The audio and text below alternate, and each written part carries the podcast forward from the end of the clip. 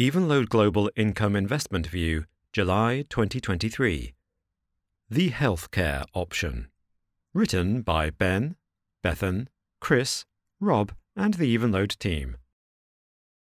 The Evenlode Global Equity Strategy has just passed its third birthday, a fantastic milestone, and we thank all of the clients who have supported the funds in their journey so far. This investment view is about its older sister, the Evenlode Global Income Strategy, and something we're understandably often asked is what the differences between the two strategies are. Fundamentally, the Evenlode strategies share a common philosophy, seeking market leading businesses that generate high returns on capital, cash flow that will grow into the future, and investing in them at sensible valuations. Our analytical and portfolio management processes are common across all the portfolios we manage and are designed around this philosophy. The differences between the global income and global equity strategies come more in emphasis.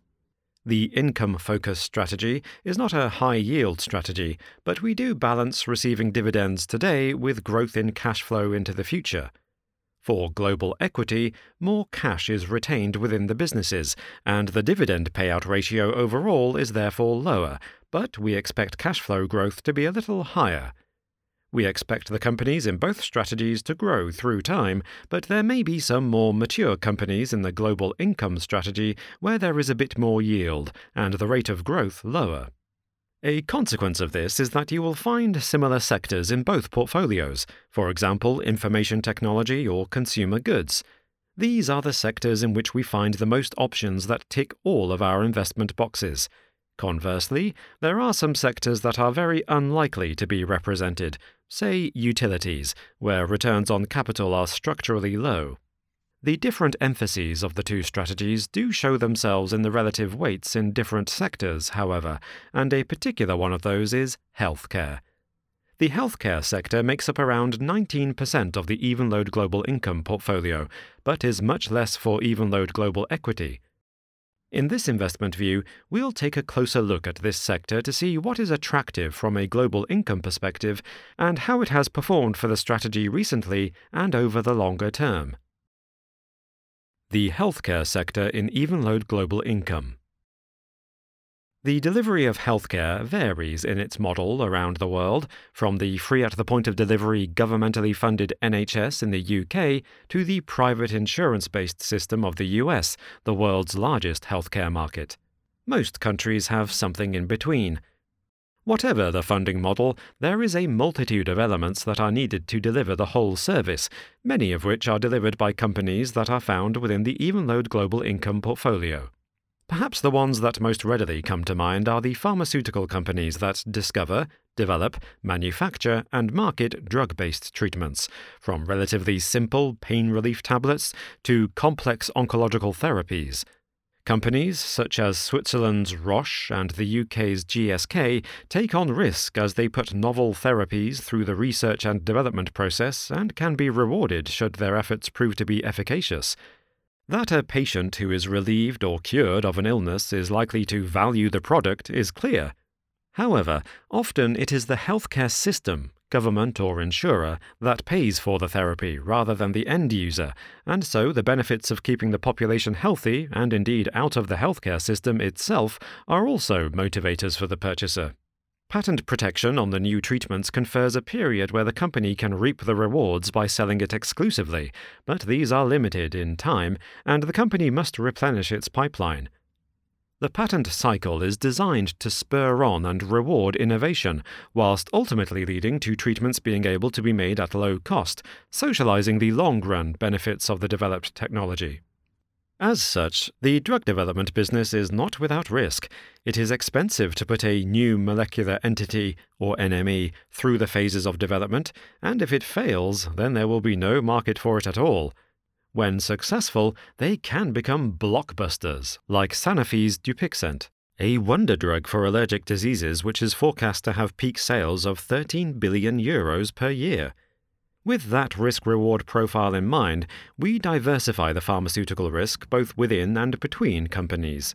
The three pharmaceutical developers in the portfolio, GSK, Roche, and Sanofi, are themselves diversified and between them address multiple areas such as respiratory diseases, oncology, autoimmune diseases, and HIV.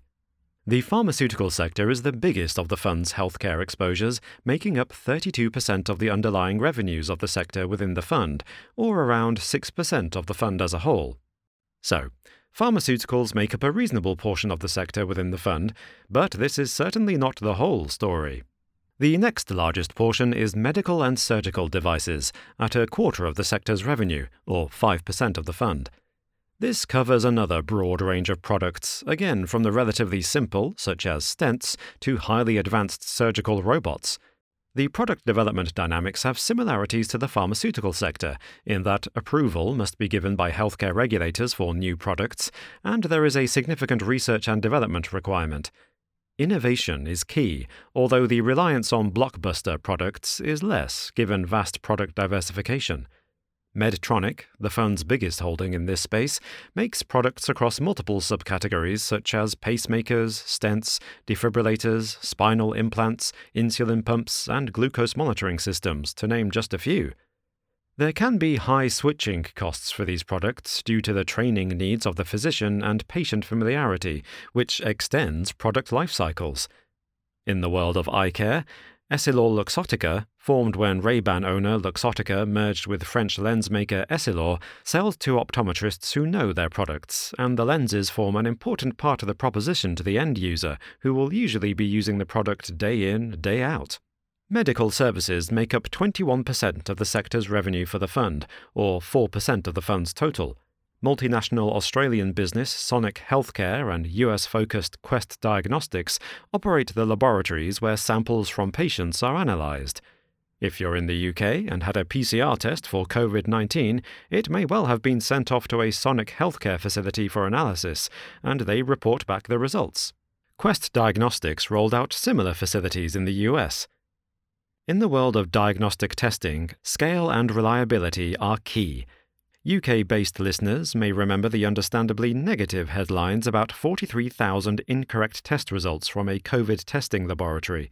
The pandemic perhaps served to underline the importance of medical testing and presented an acute load on the testing system, but during normal times, these companies have shown the value of specializing in high throughput analysis that can be done quickly, accurately, and at a cost that makes sense.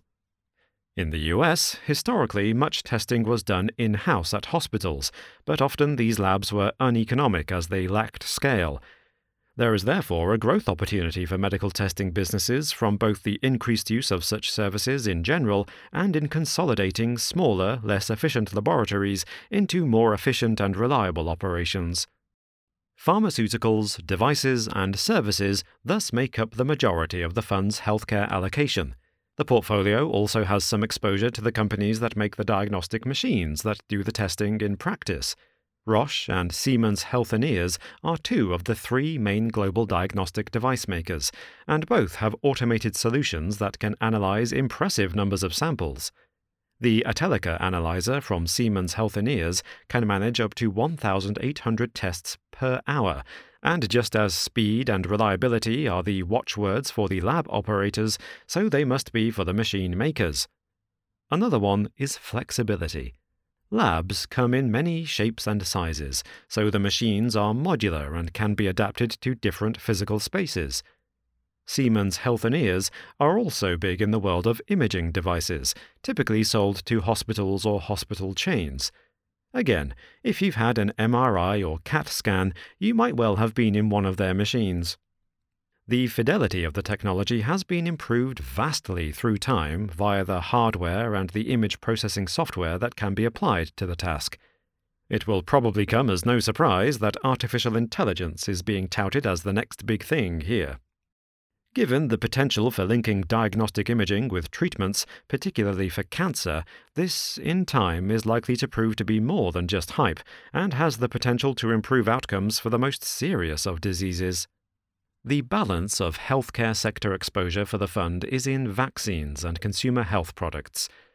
The catch all term of healthcare can be seen from this overview to be quite diverse under the bonnet, and whilst patient outcomes and the efficiency of the health system are common driving forces across its different elements, there are different motivations and multiple ways for businesses to add value. Health systems don't have unlimited budgets. So it is important that there is a strong value proposition from any therapy, device, or service being brought to the market. Total budgets might grow roughly in line with the global economy, perhaps a little more if health expenditure continues its trend of rising as a percentage of GDP, or a little less if it reverses. Value for investors? The goods and services provided by portfolio healthcare companies are valued by the patients and systems they serve, but are they valued by investors? Over the last five years of the Evenlode Global Income Strategy, the sector has performed pretty much in line with the broader fund, delivering around 60% on a total return basis, which is not bad for what should be a steady rather than spectacular sector. However, over the last year, the sector has underperformed the fund, being flat versus a rising market. The main culprits for this are the pharmaceutical companies Roche and GSK, which declined over the period. Roche has one of the more diversified pharmaceutical portfolios of any of the large integrated players and has navigated its patents cycle pretty well, but longer term worries about the future pipeline have weighed on the stock price. As noted above, developing drugs involves risk, and the company did have some negative readings in trials in the pipeline of new therapies, but the company still has good medium term visibility from its existing portfolio across oncology, the largest, MS, haemophilia, and ophthalmology. GSK has been an underperformer from a business perspective for some time, with historically limited productivity from its research and development effort, but in recent years has turned this around. However, last year the potential for damages from a litigation around a legacy heartburn medicine, Zantac, surfaced as an issue that sent the stock price downward. The purported link to cancer seems relatively weak, but we analysed the potential impact nonetheless, and it seemed to be rather less than the share price reaction implied. The issue is now being worked through after having been dismissed by U.S. federal courts and the first settlement in California. Sentiment has also cooled to the medical testing service and equipment companies following the pandemic, which was a benefit during those years of heavy testing. We do not bake those temporary boosts to revenues into our valuation models, preferring to take a longer term look through, and on that basis, a return to pre pandemic levels of non COVID testing is a good sign. Elsewhere in medical devices, Medtronic is down slightly over the last year as supply chain issues impacted sales, and there was a disappointing medical trial for a kidney renal denervation device used to treat hypertension.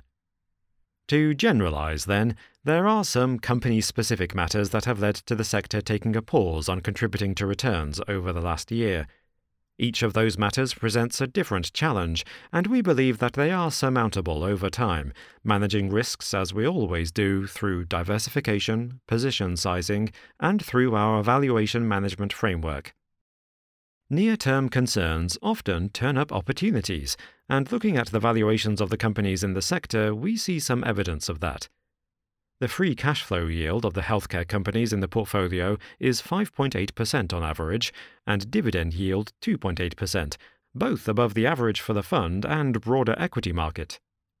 The free cash flow is flattered somewhat by the tail end of the COVID testing boom, but nonetheless, the figures are attractive for income seekers, and the total return potential is backed up by our discounted cash flow valuations as well. Coming back to the differences between Evenlode's global income and global equity strategies, the higher yield and steadier growth profile than other sectors make healthcare tilt towards the income story, but fits with our stated desired characteristics all the same. The sector's solid longer term performance in the global income strategy shows that it has not just been about taking the dividends. Capital growth has been forthcoming, and we will certainly accept the dividends as they arise. Please note, these views represent the opinions of the Evenlode team as of the 27th of July 2023 and do not constitute investment advice.